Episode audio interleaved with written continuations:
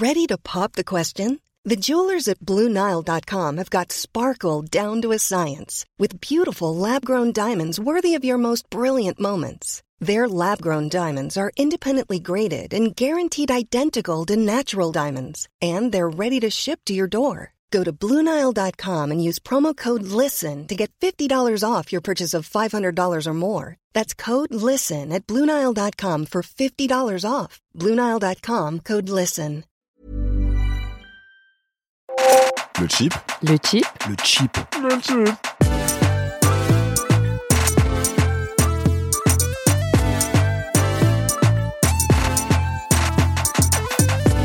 Bonjour à tous, vous êtes encore en train de digérer vos pois d'Angole et ou votre dinde au marron, tandis que la France s'enfonce doucement mais sûrement dans la révolution. Ne paniquez pas, vous écoutez le chip. Bonjour, je suis Kévi Donat et comme toujours, je suis entouré de Mélanie Wanga. Bonjour Kévi Donat. Et de François Oulac. Qu'est-ce que je peux ? On vient d'enregistrer notre premier chip live. On est le lendemain. Des réactions ? Comment vous l'avez senti ? Moi, je suis sorti très content de ce qu'on a fait, très content des réactions des auditeurs. Les gens ont ri. Oui, les gens ont ri, c'était incroyable. Je suis aussi ressorti extrêmement en colère et frustré, car en colère contre toi, si tu veux savoir qui. Ah ouais ? Oui, tout à fait. Parce que au cours de l'émission, tu as cité pas moins de 2 voire 3 fois, je crois, Booba. Deux fois deux lyrics de Booba, donc omniprésent fort comme Congolais dans rue de Bruxelles et les vainqueurs l'écrivent et les vaincus racontent l'histoire. De 9 de Yves Véron, je suis extrêmement énervé, je suis censé être le fan numéro 1 de Booba ici. Le B2ologue. Ouais, je suis sorti un peu humilié, voilà. Tu as échoué aux yeux de Booba. J'ai échoué à mes propres yeux, même si tu veux savoir. Moi, j'ai eu l'impression que ça avait duré 10 minutes ce live, j'ai pas compris ce qui se passait. Je me rappelle beaucoup de stress au début, puis boum, ça a lieu et c'est fini. Ouais. Mais j'ai l'impression que c'est plutôt bien passé. C'est un peu ça, les impressions de monter sur scène, etc. C'est un peu comme les accidents de voiture. Voilà, ça s'est passé, tu sais pas trop comment t'arrives là. Comme un accident de voiture, faut faire la même chose après, c'est-à-dire qu'il faut reprendre le volant très vite. Donc on va faire un live dès le mois prochain. Non, c'est faux.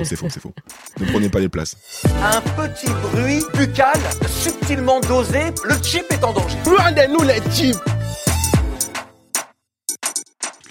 Du coup, aujourd'hui, on fait un chip un peu spécial. Vous nous écoutez en différé, on enregistre avant les vacances de Noël, donc pas de trash ou iconique. À la place, on a décidé de vous faire un truc un peu plus perso et de vous parler de choses qui nous ont obsédés ces derniers temps en 2018. Mel, c'est toi qui vas commencer, je crois que tu veux nous parler des Spice Girls. Ouais, des Spice Girls et plus précisément de Mélanie B. Parce que, alors bon, les Spice Girls ont annoncé une nouvelle tournée, mais sans Victoria, donc elles ne sont pas en entier. Mais voilà, moi je vais vous expliquer mon obsession avec les Spice Girls et particulièrement Mélanie B. Alors, comme on est vraiment vieux, je vais vous parler d'un temps que les moins de 20 ans ne peuvent vraiment, vraiment pas connaître, parce que ça se passe en 1997. Ah ouais. Je suis en 5e, j'ai 13 ans. Et dans la cour de récré, ma meilleure amie de l'époque, Kelly, me demande si j'ai entendu une chanson à la radio, et la chanson, c'est ça.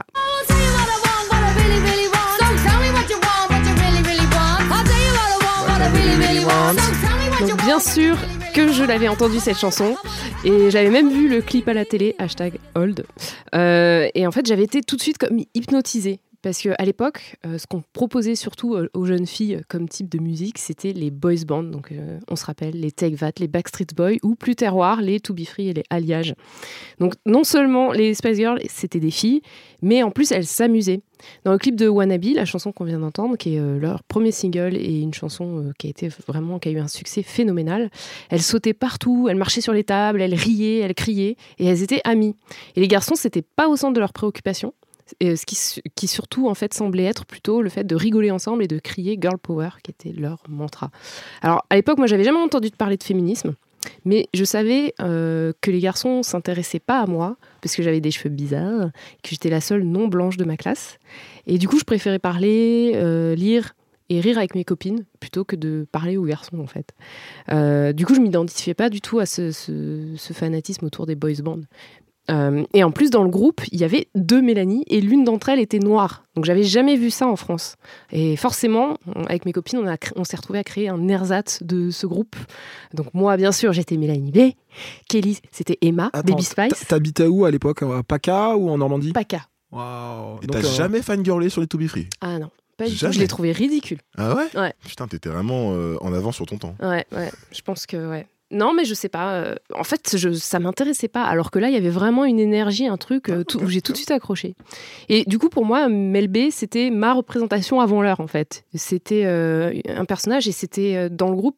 Pour moi, c'était une place où, en tant que petite fille noire, jeune fille noire, je pouvais me voir et je pouvais me sentir valorisée dans un groupe d'amis où j'étais pas traitée en inférieure ou en second rôle, dans le fond, mais en égal, en fait. Et où la couleur de peau, en fait, n'était pas au centre des préoccupations. Mais t'es sûre de ça pour Mel B ? En tout cas, moi, c'est ce que je ressentais. D'accord, parce que je me disais, des rôles très... Oui, alors ça, je vais en parler, c'était très stéréotypé. Ouais. Mais effectivement, le fait de voir ce groupe-là, et après, tu crées un groupe avec tes copines, en fait, t'as ta place dedans. Mmh. Tu vois ? Elles avaient déjà mérité d'exister, quoi. Voilà, alors que si elles avaient toutes été blanches, je suis pas sûre que ça aurait résonné comme ça en moi, en fait. Ouais, je comprends. Et alors bien sûr, aujourd'hui, avec mes lunettes d'adulte, je me rends compte que déjà le fait que des femmes adultes soient réduites à la notion d'épices, c'est un petit peu limite. Tout comme le fait que Mel B soit la seule femme noire du groupe, du coup, un token. CF, l'épisode live. Voilà, confère. Et bien sûr, le fait que Mel B soit surnommée Scary Spice, c'est pas anodin pour une femme noire. Ouais, ça rend... voilà. Comme ça. Bah, chacune avait un surnom. Il y avait Baby Spice, Posh Spice, ouais, Scary Spice, ouais. C'était Mel B. Sporty Spice, c'était Mel C. Ouais. Et l'autre, c'était Ginger Spice. Ginger, c'était Jerry. Voilà, Jerry Halliwell. Mais effectivement, le fait que la femme noire s'appelle Scary Spice, ça renforce vraiment le stéréotype de la femme noire en colère, sauvage, incontrôlable, qui fait peur, qui est impressionnante, surtout quand tu la mets côte à côte d'autres filles qui sont baby, qui est un peu problématique. Du coup, juste Baby Spice, déjà, c'est problématique en lui-même. Mais voilà, tu mets à côté Scary Spice en plus. Ou Snob, la fille bien propre sur elle. Voilà, t'as Victoria Beckham, Posh Spice. Donc, je me rends compte que le package Spice Girl, en fait, c'était un coup de génie marketing créé par des hommes qui reposait sur des concepts limitants de ce que pouvait être une femme, en fait. Et je me rends aussi compte que Mélanie B, en tant que femme noire, elle a dû se sentir souvent seule en tant que token, et elle a dû en voir des vertes et des pas mûres. Mais du coup, je me sens proche d'elle par cette expérience-là, parce qu'au final, en tant que... J'étais aussi le token, au final, de ma classe. Donc, je sais pas, il y a quelque chose qui a dû faire un lien en moi. Et est-ce qu'en grandissant, quelques années plus tard, tu te dis que peut-être que t'es les 5 Spice Girls en une, tu vois, toutes que t'es les un peu baby, tu vois, c'est ça. Et donc, c'est quoi, c'est L5, c'est ça ? C'est les L5. La boucle est bouclée. Mais alors, je veux juste dire qu'en fait, on se dit, ouais, c'est de la pop, c'est un truc pour les gamines, c'est un truc qui a été créé par des mecs et tout. Mais pour moi, il y a quand même un aspect politique chez Spice Girls et du coup, chez Mel B aussi, parce que la graine de la discorde, elle a été créée dans le concept des Spice Girls, parce qu'effectivement il y a les filles, elles sont mignonnes machin, mais il y a le girl power, donc j'aime mes copines, je me soucie pas des mecs et je fais ce que je veux, et ça c'est un peu la porte ouverte à tous les féminismes 10 ans ou 20 ans plus tard, quoi. Ça commence par ça et puis ça se finit par la remise en cause du genre comme construction sociale, l'appel à la révolte contre le patriarcat. Oh, voilà. Non, tout ça sur M6 et Fun Radio. C'est ça. Et du coup, non, les Spice Girls, elles ont quand même ouvert la voie à d'autres groupes féminins et de nombreux artistes féministes d'aujourd'hui se réclament d'avoir commencé à chanter grâce à elles. Je pense à Adele ou nommée aux Oscars, Lady Gaga. C'est vrai, ça. Ouais. Et du coup, pour moi, le groupe n'est pas sans défaut, le concept n'est pas sans défaut, mais ça a contribué à la mainstreamisation, je dirais, du féminisme et des valeurs aussi d'antiracisme. Et pour ça, je pense notamment à un moment important qui a refait surface il y a quelques semaines sur les réseaux sociaux. Ça se passe en 1997, donc vraiment au moment où elles explosent en Europe, comme aux États-Unis, et où elles sont invitées sur tous les plateaux de télé. Donc elles arrivent donc dans un show qui s'appelle La de Léo, un show néerlandais qui est présenté par Paul de Leeuw. Peut-être que j'écorche son nom, mais c'est pas grave. Parce que bien sûr, sur le plateau, il y a un groupe de Zwarte Piet qui débarquent, les pierres noires du coup, qui sont les aides du père Fouettard et qui sont souvent des personnes blanches grimées en noir. Ils vont jamais nous laisser tranquille en fait, les blancs, non. Avec ça. Ils ont toujours fait ça. Et donc, à la grande joie du public, ils arrivent. Ils sont grimés en noir, les lèvres bien rouges, bien protubérantes, et ils arrivent et ça donne ça. Kom op, tijd, Zwarte Pieten. Tout le monde applaudit. I think they shouldn't paint their faces. You should get proper black people to do. You shouldn't paint their faces. Cet accent anglais. I don't think that's very good. No, that's tradition. That's culture. That's tradition. Yeah, but you should get proper. One of the five is Winnie Mandela. Hello, Winnie. Voilà. Donc. Donc ils arrivent sur le plateau et les Spice Girls réagissent tout de suite en fait. Jerry et Emma font bouh et Mélanie dit non, non, non. Et en fait, elle dit, quand elle prend la parole, elle dit ils n'auraient pas dû peindre leur visage, vous auriez dû embaucher de vraies personnes noires, c'est pas bien. It's not right. Et donc, ce à quoi l'animateur lui répond une excuse qu'on a tous entendue, qui est très classique, qui est mais c'est la culture. Et puis c'est d'ailleurs, tiens, c'est la tradition. Ouais. Et d'ailleurs, regarde, il y a Winnie Mandela derrière. Ha, ha, ha. Tout le monde qui rigole. Winnie Mandela, je comprends pas. Enfin, la femme. Oui, la femme. J'ai compris, mais elle est sur le plateau. Non, non, c'est juste une des personnes grimée. Ah putain. Voilà, donc non, pas du tout malaise en 1997. Pour moi, c'est pour ça qu'elles étaient en avance sur leur temps. C'est-à-dire que déjà, elles étaient dans la call-out culture, quoi. Elles disaient non, c'est pas bien de faire ça. Donc là, j'ai pas mis ça dans l'extrait, mais à la fin du moment, Mélanie dit vous devriez changer ça, on est dans les années 90 quand même. Je trouve génial. Parce que il y a un blog qui s'appelle This is the 90s et qui recense tous les moments où dans la pop culture, t'as des personnes, des personnages qui disent This is the 90s, we can't do that anymore. Je trouve ça génial. Parce que c'est vraiment une époque qui était dans une mouvance progressiste en fait. Et donc en ce qui concerne l'excuse de c'est la culture, c'est Jerry qui a le mot de la fin et qui lui dit update your culture. Donc je trouve ça génial. Mettez-la au goût du jour. Voilà. Surtout 30 ans après, c'est drôle de voir. Bah ouais, et c'est pour ça que ça a refait surface sur Twitter, c'est-à-dire que déjà il y avait ça et déjà les gens disaient mais arrêtez de faire du blackface quoi. Donc voilà. C'était des filles qui avaient un impact politique pour moi. Malheureusement, effectivement, les Spice Girls n'ont pas résolu le racisme. Non. Mais elles étaient du genre donc à call out les blackface à la télévision en direct quand en France on nous dit aujourd'hui toujours que c'est rien, 20 grosses années plus tard que c'est pas grave, qu'il faut qu'on arrête de se vexer pour rien. Donc pour moi, il y a un impact quand même qui se fait toujours ressentir. En 2016, il y a une association caritative qui s'appelle The Global Goals qui a créé un hashtag qui s'appelle What I Really Really Want. Donc, voilà, en référence à la chanson Wannabe, et qui a recréé le clip en fait avec des jeunes femmes artistes issues de plein de pays du monde, donc du Royaume-Uni, Afrique du Sud, USA, Inde, Canada, Nigeria, et qui ont vraiment retourné en fait la charge en fait politique des Spice Girls qui prônait des valeurs féministes en disant bah voilà, moi ce que je veux vraiment vraiment vraiment, c'est l'égalité salariale, la fin des violences envers les femmes, la fin des mariages des enfants, et en fait elles ont encouragé les femmes à utiliser ce hashtag et à tweeter ce qu'elles voulaient vraiment, vraiment demander à leur gouvernement. Et ensuite, elles ont présenté les réponses à l'ONU. Donc, je trouve ça vraiment intéressant parce que c'est parti d'un concept marketing, mais en fait, ça a façonné une génération de jeunes femmes. Et en plus, aujourd'hui encore, il y a un écho. Donc, je termine juste sur la vie IRL de Mel B, qui n'a pas été de tout repos parce que sa carrière solo n'a jamais vraiment pris à l'issue du hiatus des Spice Girls. Elle a eu des partenaires abusifs. Elle a eu un enfant avec Eddie Murphy. Au début qu'il a mis des années à reconnaître. Mais il l'a fait seulement après qu'il y ait eu un test de paternité d'effectuer. Donc Mel B, c'est pas devenue une grande star, mais elle est restée, je pense, un modèle et une inspiration pour pas mal de jeunes et de moins jeunes femmes, du coup, dont je fais partie.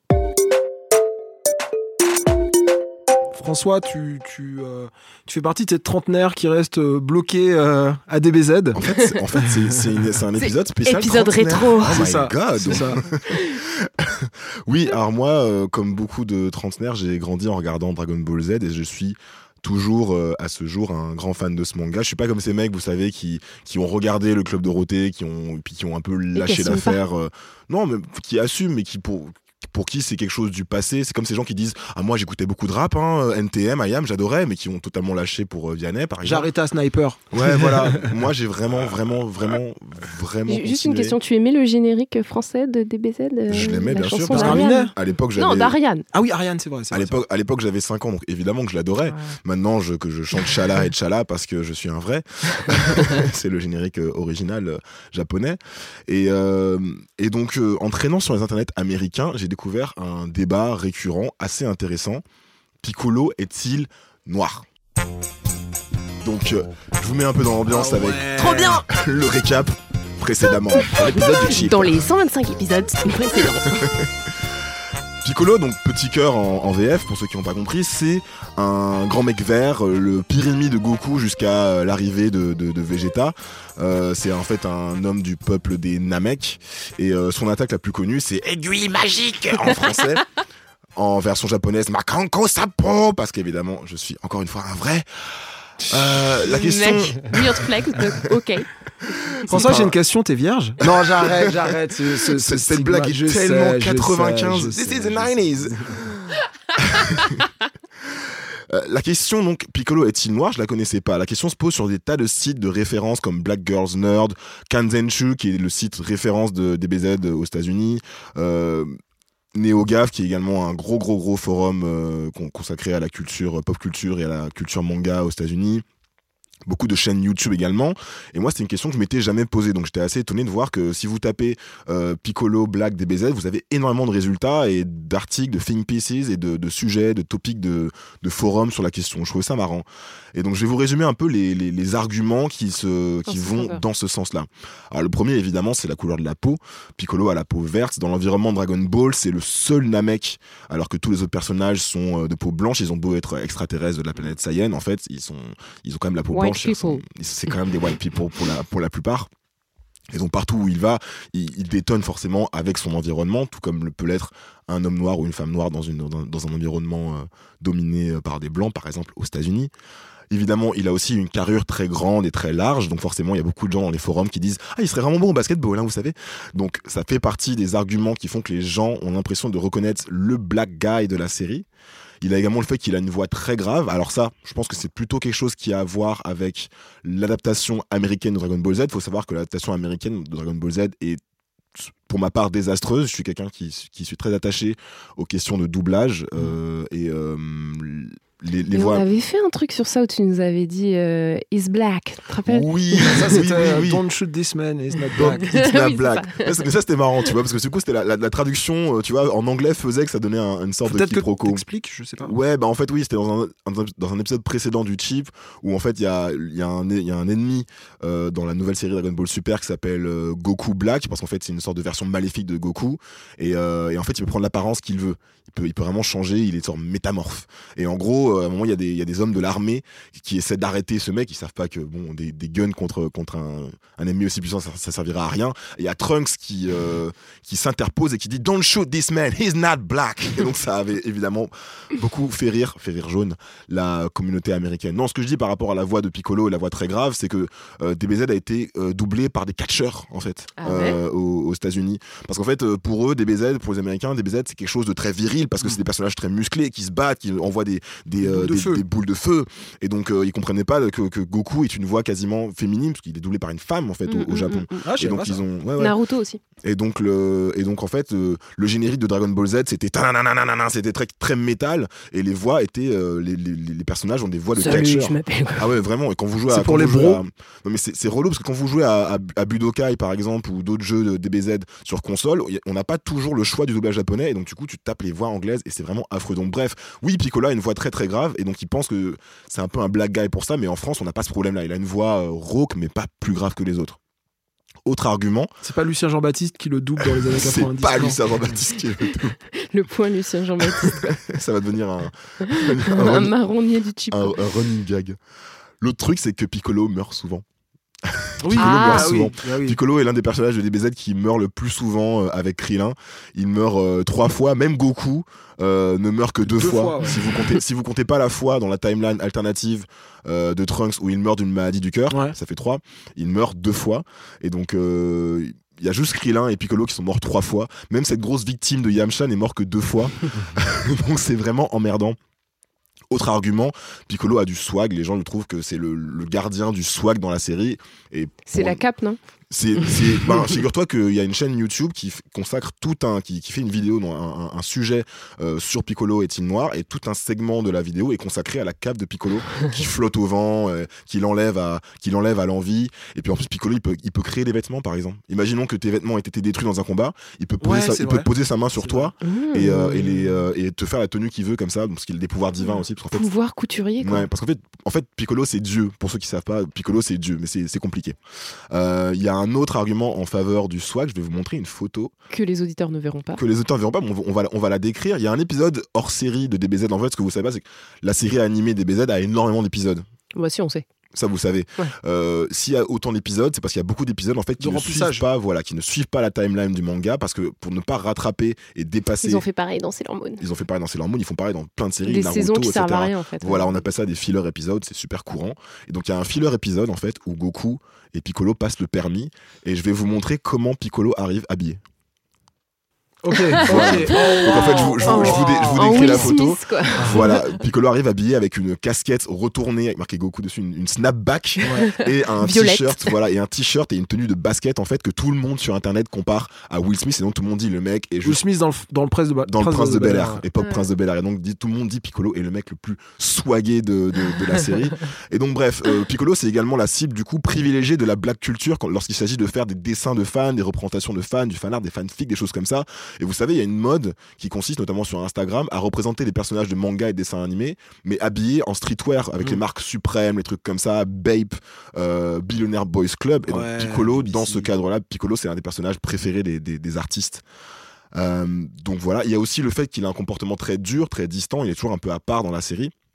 Et ça aussi, beaucoup de gens, beaucoup de fans des DBZ rapportent ce comportement à celui qu'un noir peut avoir dans un environnement entouré de blancs. Bref, tout ça, ce sont un peu les stéréotypes du tall black guy, le mec un peu dur, à la bonne carrure, le mec un peu swagué. Mais tout ça, finalement, ce sont que des tropes culturels qu'on connaît. C'est quand même assez stéréotypé. Mais il y a des noirs aussi qui voient ça dans Piccolo, tu vois. Donc c'est pas entièrement incriminant. Mais tout ça, ce sont des tropes culturels, on est d'accord. Mais il y a aussi des choses en fait plus profondes qui font que beaucoup de gens pensent que Piccolo est noir. Et le premier truc, c'est pendant la saga Boo. Vous savez, Boo, le gros truc rose. Le dernier arc de la série DBZ. Piccolo rencontre Babidi, le sorcier maléfique qui a ressuscité le maléfique Boubou. Celui qui met des M sur le front. Exactement. Ouais. Comme sur ta casquette. Exactement. Ouais, c'est vrai que t'as la casquette. Ouais. Et donc, il rencontre Babidi, il le tue.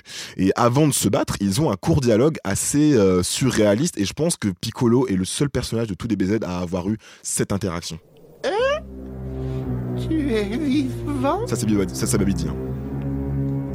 Et je ne voudrais surtout pas te vexer, mais ta peau a une drôle de couleur. Tu n'es pas malade, au moins.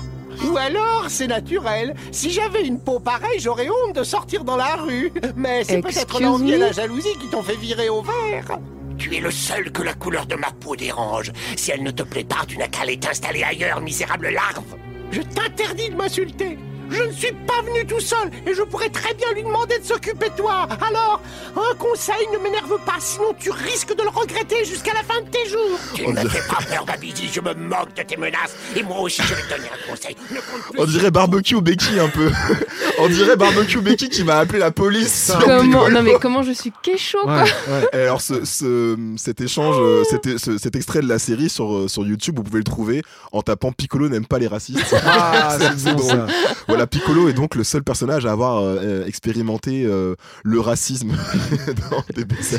C'est tellement codé, quoi. Genre... Ouais, c'est assez génial. Et je pense que c'est totalement involontaire en plus de la part de Toriyama et des créateurs de la série. Mais c'est assez génial. Et donc forcément, les internets ont pété un câble.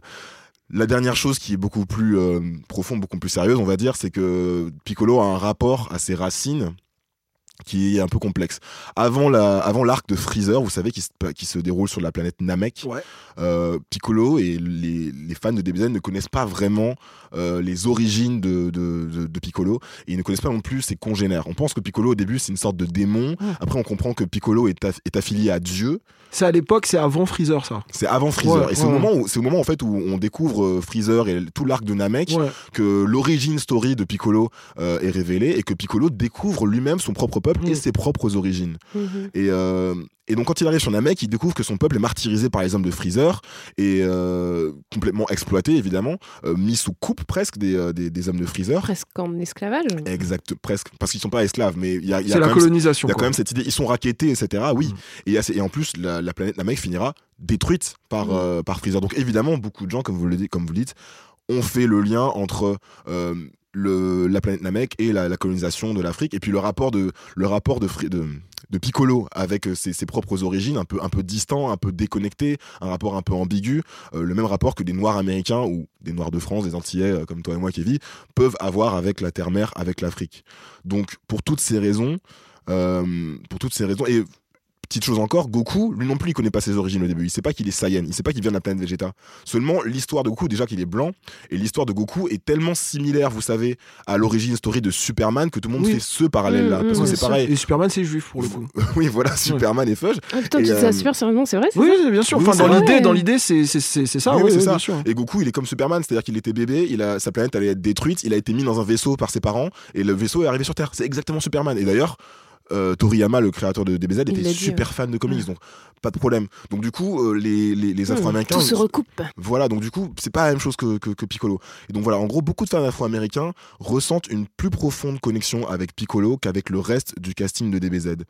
Moi, personnellement, en tant que fan de longue date, j'ai jamais eu cette réflexion. Je m'identifiais naturellement à Goku, tout simplement parce que c'est le personnage principal, tout comme je pouvais m'identifier à Spirou ou à Astérix. Ou à Tintin, malgré... Et pas aux petits-enfants du Congo qu'il allait voir, du coup. Malgré le fait qu'évidemment, si ma place devait être trouvée dans ces séries, ce serait plutôt la place du personnage secondaire. Mais on voit pas tout ça quand on est enfant et à plus forte raison quand on est français. Je pense que la raison pour laquelle beaucoup de gens voient en Piccolo un noir, c'est parce que aux États-Unis, j'ai l'impression qu'il y a une plus forte conscientisation de la race que chez nous. Voilà, tout simplement. Et il y a un autre truc qui je trouve très intéressant et qui a trait plutôt à la racialisation plus générale des personnages des dessins animés, qui sont des personnages totalement fictifs, aliens même. C'est que ce qui est intéressant, c'est que Piccolo, c'est l'un des seuls personnages dans DBZ qui a une race abstraite. Donc en fait, on peut, elle est ouverte à l'interprétation, elle est ouverte à toutes les projections, et c'est ça qui rend intéressant le débat des stéréotypes raciaux dans les comics, dans les mangas et les œuvres de fantasy, et c'est ce qui rend également crucial la question de la représentation, parce qu'en fait, on n'échappe pas aux projections sociales et raciales, même dans ces œuvres-là. Donc je trouve que c'est intéressant. Même dans une œuvre qui est japonaise et qui n'est pas un pays qui est très traversé par les questions de multiculturalisme. Et d'ailleurs, il y a tout un débat aussi sur le racisme dans les mangas. Donc, mais la pop culture, de toute façon, se répond. C'est-à-dire que je pense que les œuvres japonaises ou asiatiques en général, elles répondent aussi aux œuvres, comme tu disais, aux œuvres américaines qui ont marqué le monde entier, quoi. Donc, ça se tient. Hein. Ouais. Donc, de toute façon, je mettrai plein de liens, enfin je mettrai un ou deux liens d'articles et puis un lien de vidéo YouTube très intéressant si vous voulez aller plus loin sur cette question-là de Piccolo Noir dans la description de l'épisode, voilà. Merci d'avoir écouté mon TED Talk. Et même si vous avez aimé mon analyse ou pas, c'est pas une raison pour mater Dragon Ball Super. Arrêtez de mater Dragon Ball Super, merci. C'était bien vos trucs là. Bon. Allez, Kévi, vas-y. Moi, je voudrais parler avec vous. C'est un peu un moment de confession. Je voudrais vous parler. Kévi, assieds-toi, faut que je te parle. Ouais, un peu ma pire visite de 2018. Ma pire visite, parce que je suis guide touristique, c'est mon boulot. Je tiens à préciser que c'est mon métier, que j'aime ce que je fais, etc. Mais en juillet, il s'est passé une visite un peu particulière. C'était au moment d'Afropunk. Et du coup, j'ai collaboré avec une agence de jeunes noirs américains qui organise le Black Travel Movement un peu partout dans le monde. Ça s'appelle Black and Abroad. On a bien collaboré ensemble. Et donc, dans le cadre d'Afropunk, j'ai fait une visite pour eux. Et donc, au cours de cette visite, il y a eu une belle prise de tête. Parce que, en gros, sur cette visite-là, c'était une visite en anglais avec des Afropéens d'un peu partout. Donc, je sais pas, des Norvégiens, Éthiopiens, des Métis, Siciliens, Camerounais, enfin voilà, des personnes d'origine très variée, et aussi des Afro-Américains. Et parmi ces Afro-Américains, il y avait une dame, on va dire assez véhémente, qui dès le début de l'introduction... Une dame noire, du coup. Oui, okay. Une femme noire. Qui dès le début de la visite s'est un peu agacée parce que juste je disais qu'en France, en Europe de façon générale, on parlait pas de race de la même façon qu'aux États-Unis, que c'était un pays où on parlait plus facilement de classe sociale par exemple. Et là directement elle m'interrompt, elle me fait non c'est pas vrai, le racisme aussi il existe chez vous en Europe, machin, c'est juste que le colonialisme. Je fais madame, don't shoot the messenger. Voilà, madame je suis martiniquais, ne venez pas me américansplainer le colonialisme européen, l'impérialisme européen, ça va aller. Je dis juste voilà, c'est comme ça que le débat est. Le colonialisme, Binzer Donzat. Voilà, c'est ça. Et donc on continue, et à un moment, on arrive à Barbès. Et à Barbès, je dis, voilà, là on arrive à Barbès, boulevard Rochechouart, etc. Donc pour l'instant, c'est un quartier qui est plutôt majoritairement nord-africain, algérien. Et là, il y a une autre femme américaine qui m'interrompt et qui me dit, nord-africain, sud-africain, ouest africain, est africain. Ce sont des conceptions que d'autres personnes ont inventées pour nous, les blancs. Est-ce qu'on pourrait pas tous juste être noirs et africains ? Et je lui réponds, bah Barbès, c'est un peu compliqué, tu vas pas arriver à high five, à faire des high five à tout le monde, mon frère, c'est pas grave, Algérie, machin, etc. Et je lui fais, bah, les gens ont des identités nationales aussi, c'est parler d'une seule communauté noire, etc. C'est une sorte, c'est un peu trop simplifié, etc. Et à ce moment-là, la première dame qui m'avait interrompu parce qu'elle aimait pas la façon dont je parlais de la race, m'interrompt et dit à sa copine, de toute façon ma chérie, il faut que tu comprennes un truc. C'est que, en dehors de nous, les Noirs américains, les autres Noirs du monde, ils ne savent pas qu'ils ont quitté l'Afrique sur des bateaux d'esclaves. Oh God. Espèce d'impérialiste. En fait, déjà, je lui ai répondu que c'est la chose la plus offensante que j'ai jamais entendue de ma vie. Et on s'est engueulé pendant quelques minutes et je ne sais plus ce que je lui ai dit.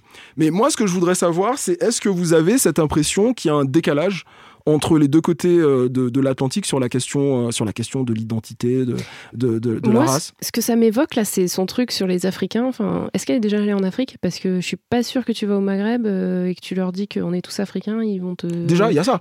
Mais ça, c'était même pas le point de vue de celle-là. Mais elle rebondissait dessus. Mais oui, je vois ce que tu veux dire. Déjà, en fait, les deux réponses étaient à côté de la plaque. C'est-à-dire que celle qui a dit ça, je suis pas sûr qu'elle soit allée en Afrique, et l'autre qui lui a répondu en disant de toute façon les Noirs ici en Europe ils savent pas qu'ils ont été esclaves, enfin évidemment qu'on le sait, c'est juste qu'on n'a pas je pense autant de poids politique et autant de place médiatique que les Afro-Américains peuvent avoir aux États-Unis, donc forcément on n'est pas dans la même situation et peut-être que eux qui sont en plus qui ne sont pas français donc qui sont pas en contact avec, je pense, la communauté noire française. Ou les communautés. Ouais. On va dire, les communautés noires françaises.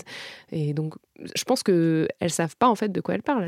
Elles ont pas parlé aux gens, quoi. Et en plus, le seul exemple qu'elles avaient, potentiellement, ça pouvait être toi, elles pouvaient discuter avec toi, mais tout de suite, elles ont cherché à te contrer, quoi. Ça, c'est pas très, très bien. Ouais, j'aimerais bien savoir un peu le regard que des Africains portent sur les Afro-Américains. On a eu des petits indices au fur et à mesure des différents épisodes du chip. Mais c'est marrant parce que les Américains ils sont très dans une vision une vision très monolithique de l'Europe et de l'Afrique, mais bon ça c'est aussi à cause de plein de biais politiques et culturels malheureusement. On a nos biais aussi à nous. Oui bien sûr, des États-Unis, c'est pour ça tu vois j'en parle pas de manière je dis pas ça pour condamner, c'est juste un constat. Et puis les Afro-Américains plus spécifiquement ils sont dans une représentation super spé, super fantasmée de l'Afrique ça donne des choses à la fois super intéressantes parce qu'il y a des panafricanistes super intéressants. Il y a des fêtes religieuses comme Kwanzaa, le Noël des Afro-Américains, qui n'existent pas du tout en Afrique. Ouais. Joyeux Kwanzaa pour ceux qui nous écoutent. Ils ont les Hotep qui sont des mecs qui se revendiquent de l'Égypte ancienne et des trucs comme ça, et qui revendiquent une sorte de retour aux racines. C'est super intéressant et on gagnerait à avoir des choses comme ça en France. On a eu la négritude, ok, mais on gagnerait à avoir des mouvements. Ça existe en France, ça. Hein. Ça existe. Mais c'est moins prévalent, j'ai l'impression que là-bas, on n'a pas un équivalent des Five Percenters, tu vois. Donc on n'a pas une culture en fait qui descend de ça, comme ils peuvent avoir. J'ai l'impression. Ouais. Donc ils ont une forme de célébration de l'Afrique qui est super intéressante, et en même temps c'est une forme de célébration qui est vachement fantasmée et parfois même factuellement complètement fausse, quoi. Enfin complètement construite dans leur tête et presque condescendante des fois. La condescendance en fait, moi je la c'est pour ça que je disais impérialiste, c'est parce que au final les Afro-Américains sont quand même américains, c'est-à-dire qu'ils sont quand même dans le pays le plus puissant au monde économiquement, et ça se ressent quand ils parlent de l'Europe ou quand ils parlent de l'Afrique, quoi. Et est-ce que nous, en tant que Noirs de France, lorsqu'on parle, est-ce qu'on porte toute l'arrogance de la France, de l'impérialisme français ? On est plus proche de l'Afrique que les Américains. Franchement, on a des vrais Africains d'Afrique. On va couper ça. Tu vois, ce que je veux dire. Ouais. On a des vraies personnes qui viennent d'Afrique et qui vivent ici. Ils viennent d'Afrique aussi, tu vois. Les Afro-Américains. Non, mais ce que je veux dire, c'est qu'on a des communautés ici. On a des communautés congolaises. Voilà, c'est ça. On a des Ivoiriens, on a des Congolais, on a des Sénégalais qui vivent ici, qui rentrent au bled ou qui rentrent pas au bled. Donc on a une interaction. On a MHD, merde. On a une proximité avec l'Afrique et je pense qu'on a une vision beaucoup plus juste de l'Afrique que les Afro-Américains. Et pourtant, eux, ils ont ce folklore qui est super intéressant et que nous, on n'a pas. Un des trucs qui va un peu dans le sens que tu disais, c'est au moment de la sortie de Black Panther. Ouais. Où le film, en fait, la réception du film, pour moi, a montré un peu ces petites amertumes au sein de, entre diaspora, continent, etc., avec un peu l'argument de ces Noirs américains qui n'y connaissent rien, qui réinventent l'Afrique, qui parlent de folklore africain, etc., alors qu'ils n'y connaissent rien. Et pour moi, ça, c'est un débat de Noirs. J'ai pas l'impression que les Blancs, ces conversations-là, entre qui sait vraiment de quoi ils parlent, lorsque des Américains décident de faire un film hollywoodien sur de l'heroic fantasy qui s'inspire, je sais pas, très très librement du Moyen-Âge européen, les Irlandais, les Français et les Allemands font pas « Non mais attendez, les mecs d'Hollywood, de quoi vous parlez là ?» Alors que c'est vrai que pour nous, comme nos histoires sont pas forcément bien suffisamment racontées, c'est beaucoup plus sensible. Les enjeux sont quand même plus forts. Kévi, t'es fan de stand-up, c'est très drôle d'entendre la façon dont les humoristes afro-américains de stand-up parlent des Africains. Ouais. Ils font une sorte d'accent nigérian un peu générique, un peu comme dans Black Panther, et c'est très drôle. Il y avait l'actrice de Insecure, celle qui joue la meilleure amie de Issa, Molly, j'ai oublié son vrai nom à cette femme, qui dans une interview au Breakfast Club racontait justement, parce qu'elle est issue de la communauté nigériane, et elle disait que les Africains aux États-Unis sont une communauté dans la communauté, c'est minorité dans la minorité, et ils ont une place très à part, et parfois ils se font un peu, pas bully bien sûr, mais ils se font bolosser par les Afro-Américains. Elle s'appelle Yvonne Orji. Yvonne Orji. Merci. Voilà, donc c'est marrant quoi. Mais dans Atlanta aussi, il y a un truc où ils parlent des Nigériens. Oui, parce que Darius est Nigérien. Darius le dit. Tu ne peux pas avoir confiance. Moi, j'ai eu ça en vrai avec des groupes d'étudiants, donc majoritairement afro-américains. Et puis dans le groupe, il y en a qui disent « I'm not African American ». Elle fait « Non, moi je suis ghanéenne ». Et les autres font « Ah bon, excuse-moi, moi je suis afro-américaine, ça te pose un problème ». Et c'est très intéressant. Même dans la première saison de Dear White People, je sais pas si vous vous souvenez, mais il y a un personnage, je sais plus de quel pays il vient. Et en fait, effectivement, comme tu dis, tout le monde se fout un peu de lui, quoi, parce qu'il parle pas très bien anglais, parce qu'au final, il est noir. Mais lui aussi, il les juge. Oui. Il les juge pas mal, genre vous êtes complètement perdu, ce qui est aussi un cliché qu'on a.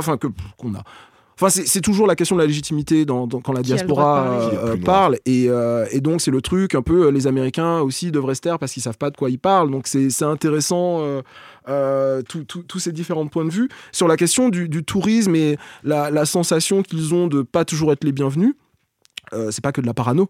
C'est qu'effectivement, un exemple qui est cool, c'est il y a quelques temps, j'étais à Bruxelles pour ce séminaire sur décoloniser le voyage, et il y a une jeune femme noire américaine qui s'appelle Martinique. Et elle est blogueuse de voyage. Et on parlait, donc c'était le séminaire, enfin le panel, c'était un peu sur l'identité afropéenne, voyager quand on est noir d'Europe, la relation avec l'Afrique, etc. Et à un moment, il y avait une femme noire écrivaine qui est, elle, britannique, et qui parlait de son expérience, elle, de femme noire aux États-Unis, et de tout ce que ça lui renvoyait de négatif, parce qu'elle se prenait plein de trucs dans la gueule, parce qu'elle ne correspondait pas aux clichés qu'on a des Noirs. Et même pour les Noirs américains, il y a des fois, elle dérangeait. Et à la fin, cette jeune femme, Martinique, elle prend la parole et d'une certaine façon, elle s'excuse en disant « Voilà, qu'on fait les gros Américains qui débarquons en Europe avec un peu nos gros sabots, etc. » C'est juste que la communauté noire américaine a eu accès au voyage à l'étranger, au passeport, à toutes ces choses-là. Relativement tard comparé aux États-Unis. Et effectivement, elle expliquait ça par la ségrégation. Ce ne sera pas une réponse à tout, évidemment, mais c'est quelque chose qui, lorsqu'on parle de voyage, rentre en compte. De voyage à l'étranger, mais aussi de voyage à l'intérieur du pays. Si on pense au voyage à l'intérieur du pays, je ne sais pas si vous vous souvenez, dans l'épisode avec Clémence, donc il y a 3 épisodes, lorsqu'on parlait de voyage noir, on a mentionné le Green Book.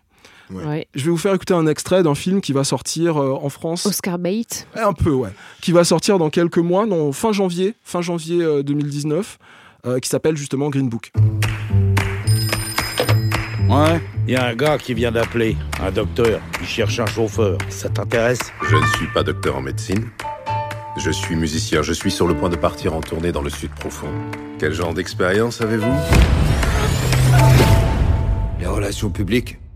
Verriez-vous un inconvénient à travailler pour un noir ? Vous, dans le sud, ça va causer des problèmes. Promets-moi que tu m'écriras. C'est promis. Dites pas que ça sent pas bon, ça. Je n'ai jamais avalé de poulet frit de toute mon existence. Mais les gens comme vous adorent le poulet frit. Vous avez une vision de moi plutôt étriquée, Tony. Ouais, je sais. Je suis un malin. Donc Green Book, comme Mélanie, tu disais Oscar bait, comment on dit, à pas Oscar, c'est un film à mon avis qui va un peu jouer sur les bons sentiments, l'amitié, déjà, etc. Quand t'as Mahershala Ali, ça joue bien, quoi. Oui, non, ça, Mahershala Ali, donc Moonlight, House of Cards, il va jouer dans la saison 3 de True Detective, et donc là dans ce film, dans Green Book, il apparaît aux côtés de Viggo Mortensen. Ouais. Et donc en fait il interprète un pianiste de talent qui s'appelle Don Shirley et qui va faire une tournée dans le sud des États-Unis, et donc il a besoin d'un blanc, d'un homme de main en fait pour le protéger, donc il recrute cette espèce de videur du Bronx interprété par Viggo Mortensen, et ils vont voyager dans le sud en s'appuyant sur le Green Book. Le Green Book, c'est ce livre qui existait vraiment, qui en gros recense à travers les États-Unis les lieux où les Noirs sont bien accueillis. Donc voilà, ça va être ça l'histoire. Je pense pas que ce sera nécessairement ma came, mais j'irai le voir quand même for the culture. Mais y a pour la culture. Pour la culture, c'est ça. Mais voilà, il y a toute cette question de la liberté de voyage et de la façon dont tu es accueilli, donc aussi qui va influencer ta façon de te comporter lorsque tu voyages, à être plus ou moins sur tes gardes, à être plus ou moins vigilant sur tout ce qui pourrait se passer, tout ce qui pourrait être raciste. Et puis ça m'inspire aussi autre chose, en conclusion, tu vois, sur toute cette question des Américains qui voyagent, du fait d'être noir à l'étranger.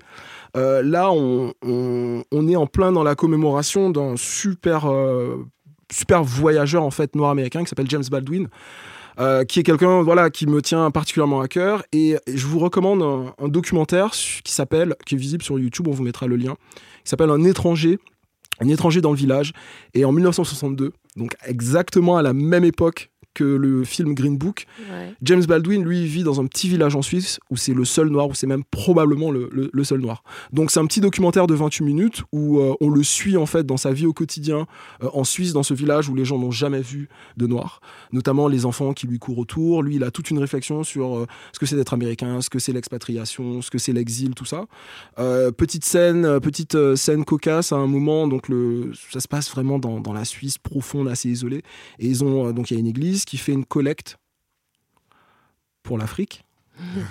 Et donc, on récupère de l'argent pour l'Afrique. Et du coup, comme le thème, c'est l'Afrique, qu'est-ce qu'on fait ?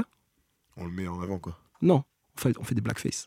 Ah. Oh. Voilà, donc blackface dans les années 60 en Suisse, parce qu'on va sauver l'Afrique. Chip, non, mais c'est incroyable, on peut plus s'en sortir.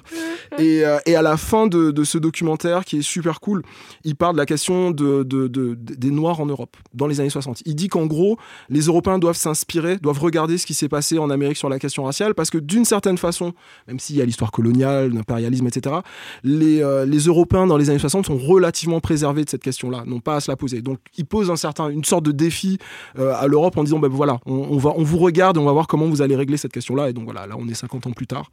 Et on voilà. A le chip. Et on a le chip.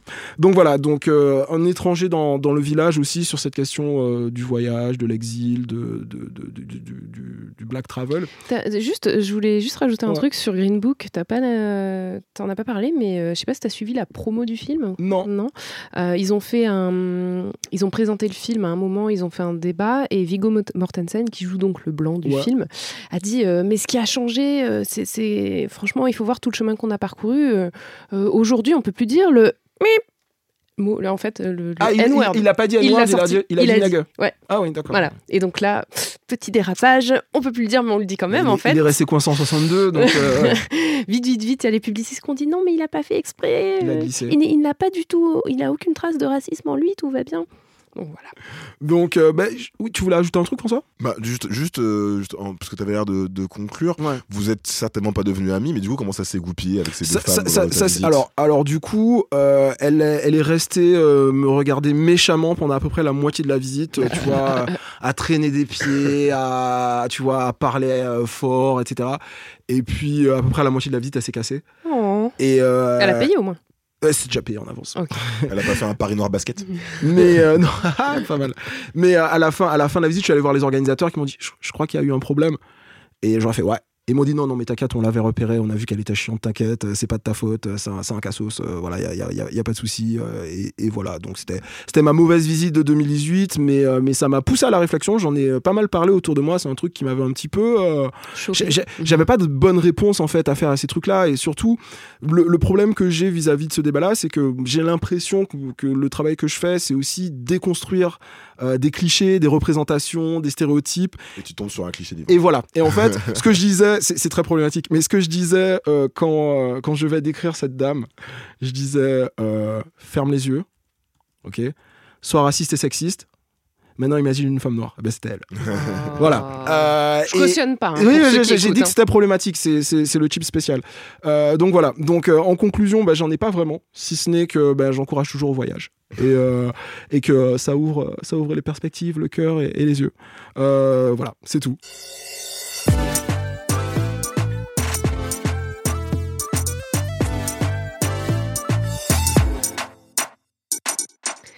Alors, c'est l'heure des recommandations.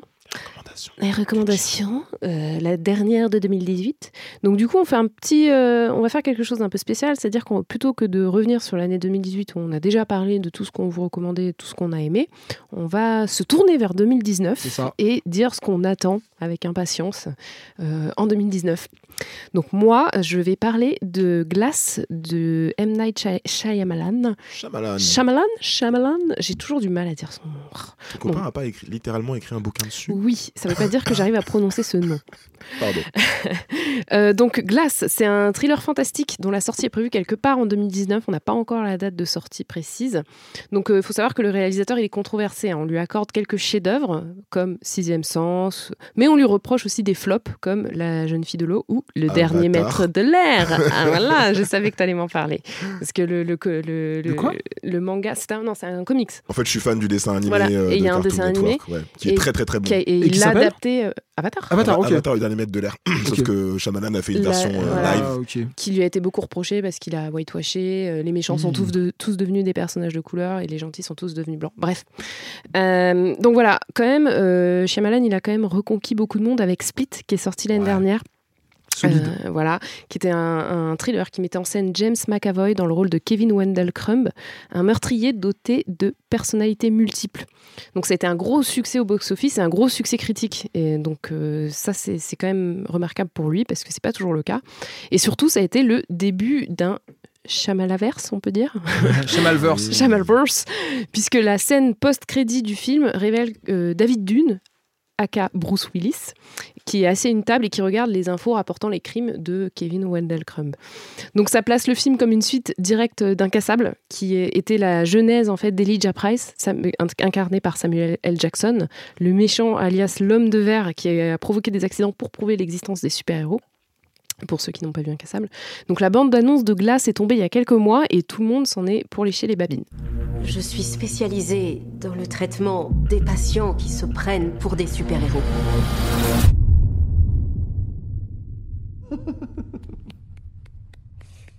Félicitations.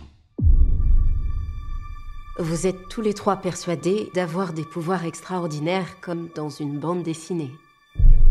Donc la voix qu'on entend, c'est celle de l'actrice Sarah Paulson. Et les trois hommes en face d'elle sont donc Elijah Price, Samuel L. Jackson, Kevin Wendell Crumb, James McAvoy et David Dunn, Bruce Willis.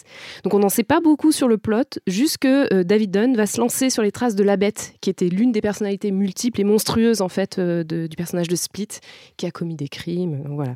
Donc j'ai regardé personnellement avec mon partenaire, tous les bonus Blu-ray de Split.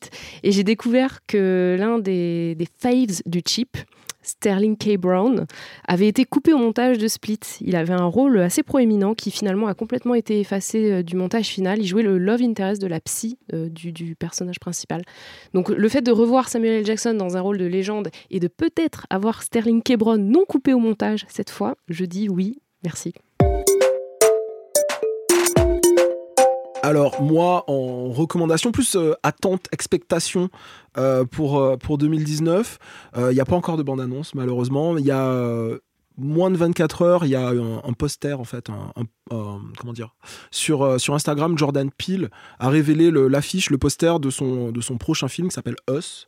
Donc on voit une personne noire tenir une paire de ciseaux, donc ça annonce peut-être quelque chose d'assez... C'est toujours un film d'horreur sociale, comme il vient de dire. C'est ça, je viens de lire une brève dessus et il y a dedans l'acteur Winston Duke qui joue M'Baku dans Black Panther, qui dit que le film est pilien.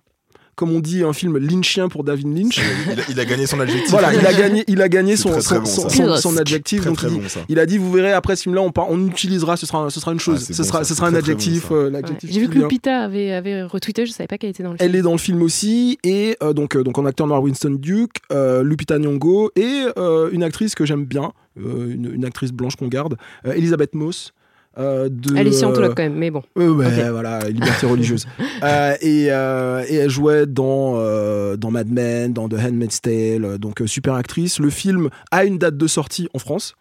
Je pense que 31 décembre 2019. Non, mais justement, pour Get Out, ils avaient pris, mais je sais pas, 4 ou 5 mois à le sortir. Et là, il va sortir en mars, ce que je crois, et la sortie internationale. Donc aussi, c'est cool que Jordan Peele ait sa sortie en France comme un film simultané, comme un film important. Cool, et le chip y sera du coup. Ouais, et le chip y sera, et ce sera pas un film de seconde zone qui sortira dans 4 salles 6 mois après. Genre, mais non, mais c'est de la culture VO underground, on va pas comprendre. On connaît pas le casting. Tout ce genre d'excuses, non, là, ça, je pense que ça va être une tuerie. Si c'est pas bien, je le dirai, mais je pense que ce sera très, très bien. Donc Jordan, invite-nous. Hein. C'est ça, à l'avant-première. C'est ça. Culture. Alors, ma recommandation à moi va faire grincer quelques dents, peut-être pas parmi nous, hein, mais... J'essaye de grincer des dents, mais je sais pas si ça marche. Ah ben, sors dehors avec le front qui fait, tu vas y arriver. C'est la série Trigger Warning avec Killer Mike. No racism, but you're Asian. And I'm only spending money in the black community for the next 3 days, so you ain't black. You want to see you in the Bible. I want to see a black savior. Alors ouais, au début de l'insert, c'est assez génial en fait. Il est dans un strip club, il y a une stripteaseuse qui est asiatique qui veut du coup lui faire une danse, et donc c'est pour ça qu'il dit qu'il va pas lui donner d'argent, parce qu'il ne dépense d'argent que dans la communauté noire.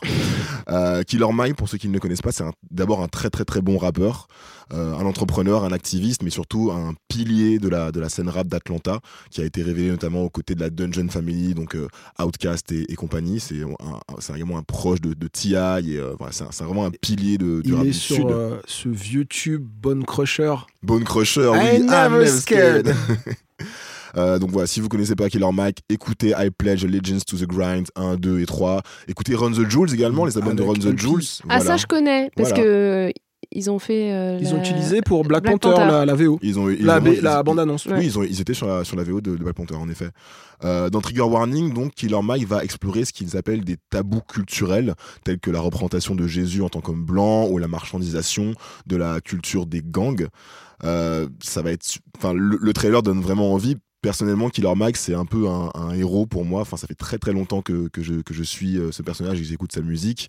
C'est quelqu'un de très vocal, de très cash et de très politisé également. Un peu conspirationniste sur les bords. Mais aussi et surtout très politisé. Ouais. C'est un soutien ouvert de Bernie Sanders. C'est un fan. J'ai cru que t'allais sortir le T-word. C'est un fan de Bernie Sanders. Il a d'ailleurs fait une vidéo, interview, conversation ouverte de 1 heure pendant l'élection américaine. Avec Bernie Sanders.